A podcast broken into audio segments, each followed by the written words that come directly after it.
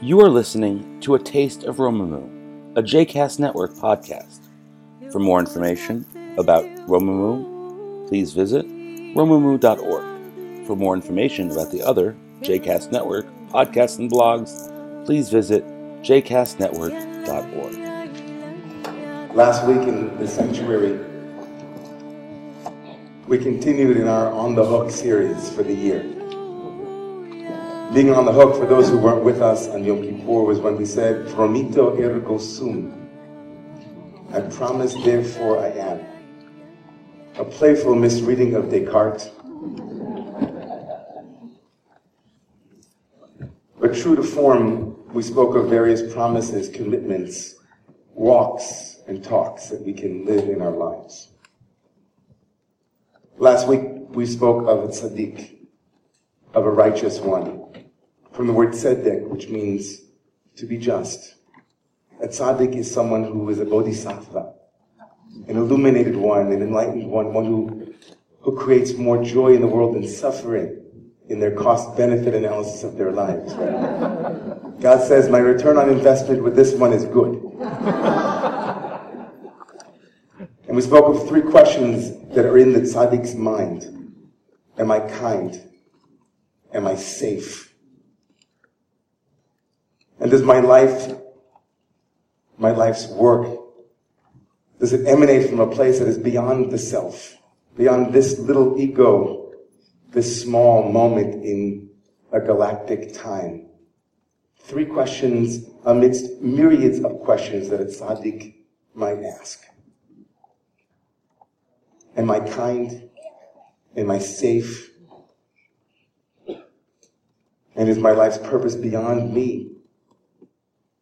And the Torah wanted us to know that that was Noach, but he wasn't the last of the tzaddikim, the last of the righteous ones, because we are introduced to our paradigmatic, the archetype of the tzaddik. Tomorrow morning we will read about someone known as Avraham, later on in the Parsha, tomorrow in the portion.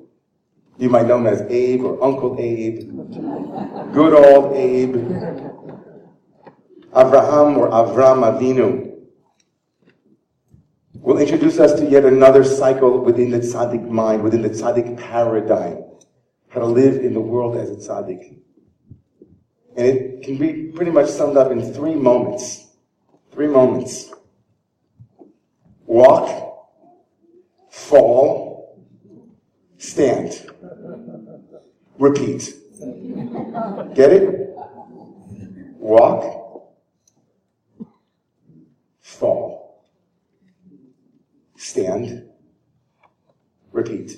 Walk, fall, stand. Kisheva yipol tzaddik v'kam. For 7 times does the righteous one fall and get up. We see Avraham in the first moment before the fall with a call. Before the fall, there's a call. And the call is Lech Lecha. Lech Lecha means a double walking, as it were. God says, go forth, and go forth. Lech Lecha, keep going, walk, walk, walk. Where am I to walk? Avraham might ask, or Avram might ask, Ela Aretz Asher Areka, I'm going to show you that land. I'll show it to you. You don't know what it is, but I'll show it to you. Lech Lecha, walk. And in order to walk, leave what you know. Me'artzecha, mi'molatecha, mi'beit avicha. Leave these 3 moments. Who you are, where you're from, what your culture is. Depart from the known is the first moment of Avraham's call. So to walk in that first moment is to walk, even if it means walking away. Even if it means leaving. Especially if it means leaving. But I don't know. No, I want to stay here, says Avram. No, I have my father, Terach, I have my family. And God says, no, leave. Later on, Rebecca too will say, I will go. Tzaddikim know how to leave. They know how to take flight. They know that their lives might not be easier, but it might be truer. It might not be easier, but it might be truer. They take flight. And they do it by releasing stuff that they don't need anymore. I was with my kids this week, and we went up to my storage unit. Oh, my storage unit. How many people here have a storage unit? Come on. It's another living room in New York. We know it. We know it. It's a basement, it's an attic, it's at Manhattan Mini-Storage usually, with their great advertising, and I was up at my storage unit. I was there. I'm telling you right now, there is no greater expression of how heavy it is to take off than the ball and chain of a storage unit. Mary Oliver wrote this poem. Listen to this poem from Mary Oliver. Storage, it's called. When I moved from one house to another, there were many things I had no room for. What does one do? I rented a storage space and filled it. Years passed. Occasionally I went there and looked in, but nothing happened, and not a single twinge of the heart. As I grew older, the things I cared about grew fewer, but were more important. So one day I undid the lock and called the trash man. He took everything. I felt like the little donkey when his burden is finally lifted. Things! Burn them! Burn them! Make a beautiful fire. More room in your heart for love, for the trees, for the birds who own nothing. The reason they can fly. The reason they can fly. The reason they can fly. Did you guys know this? I looked it up this week. Avraham, some people say his name is Av Hamon Goyim. The reason his name is Abraham is from the father of multitudes. But etymologically, Avraham is actually connected to feathers. Evra. Avraham is the feathers of the one, and feathers are a protection. Feathers are flying. Avraham's first moment in the Torah, Avram is the feathers of them, the protector of them. Avram takes off. He walks, or flies, leaves his storage unit behind him, and makes his way to the land that I will show you. That's the first moment of a tzaddik. He says, I will hear the call, I will leave it behind. The familiar, the things that no longer connect. I'm moving. I'm a tzaddik. I'm on tzaddik training course. I don't need it. I'll give it to somebody. Somebody take it, burn it. Let me have my freedom. The Buddha did that. Christ, or Jesus, did that. Every great prophet did that. But then we have a moment in Avraham's life that you have to, if you read the text carefully, it's profound. Because everything that is ever given to Avram is taken away right away. His whole life is a series of gifts that are then asked to be given back. He starts from scratch. So he lands in the land that he will be shown, and what happens? No sooner has Avram done what needed to be done, no sooner has he heard the call, than there is the fall. What's the first fall? The first test? Avram lands in the land and is told he's lands in the land, and what happens in the land? There's a famine. Thank you, God. I left everything behind. I'm going to the land that you want to show me.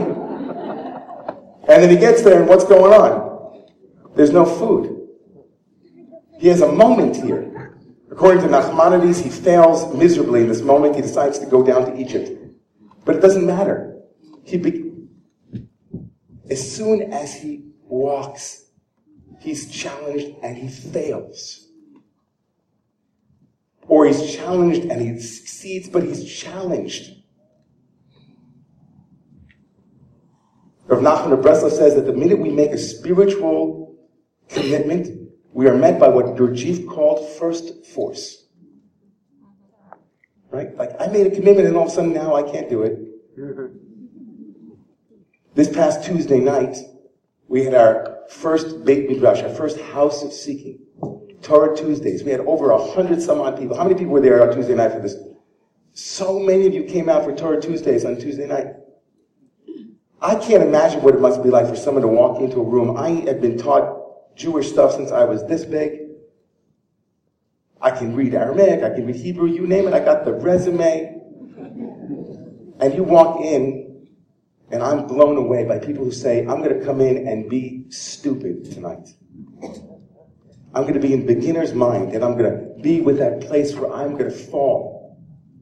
I don't know. I have no idea what second naivete is. I never even heard that term.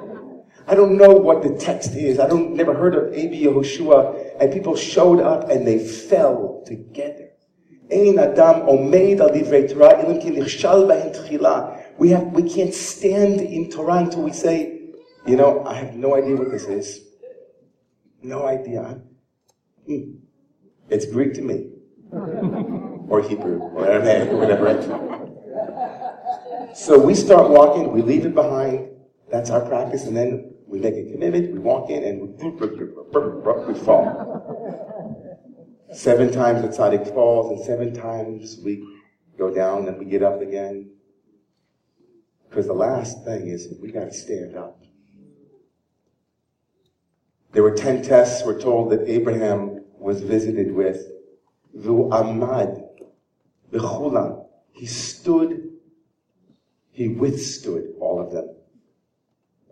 He had perseverance, he had resilience. To be a tzaddik in the world means that even though everything is going to pot, even though the whole thing is falling apart, we are resilient. We fell 6 times, 7 times, 8 times. We get up again. We get up again. And then we start walking again. At the end of the Parsha tomorrow morning, after Abraham has already been told to walk, and after he's already fallen, he talech lefanai v'yeitanim in chapter 17, verse 1, he's told to keep walking. You fall, you keep walking. You will fall again. That is what it means to be in this human project. And the question for each and every one of us at all times is, where are we in this moment?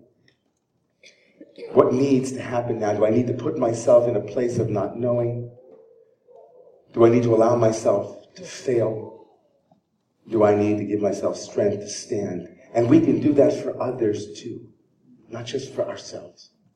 Because the tzaddik project isn't just about my own personal growth, but it's about the growth of everyone around me. If you have a friend who's scared to leave, you say, you can leave. If you have a friend who's in the middle of trying something difficult, and they say, every time they fail, they say, you know what, I'm done. He said, you know, you're in the midst of your tzaddik cycle. You're going to stand again, and then you'll start walking, and you'll probably fall again, and then you start walking again, you'll stand.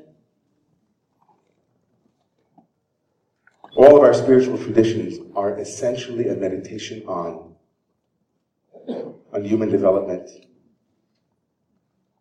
how evolved we can become, how much of those wisdom teachings we can embody. So I want to bless each and every one of you with Abraham's feathers, his wings. I want to bless each and every one with the capacity to know when to fly, with the strength to fail and to fall, and to say, you know what, I fell.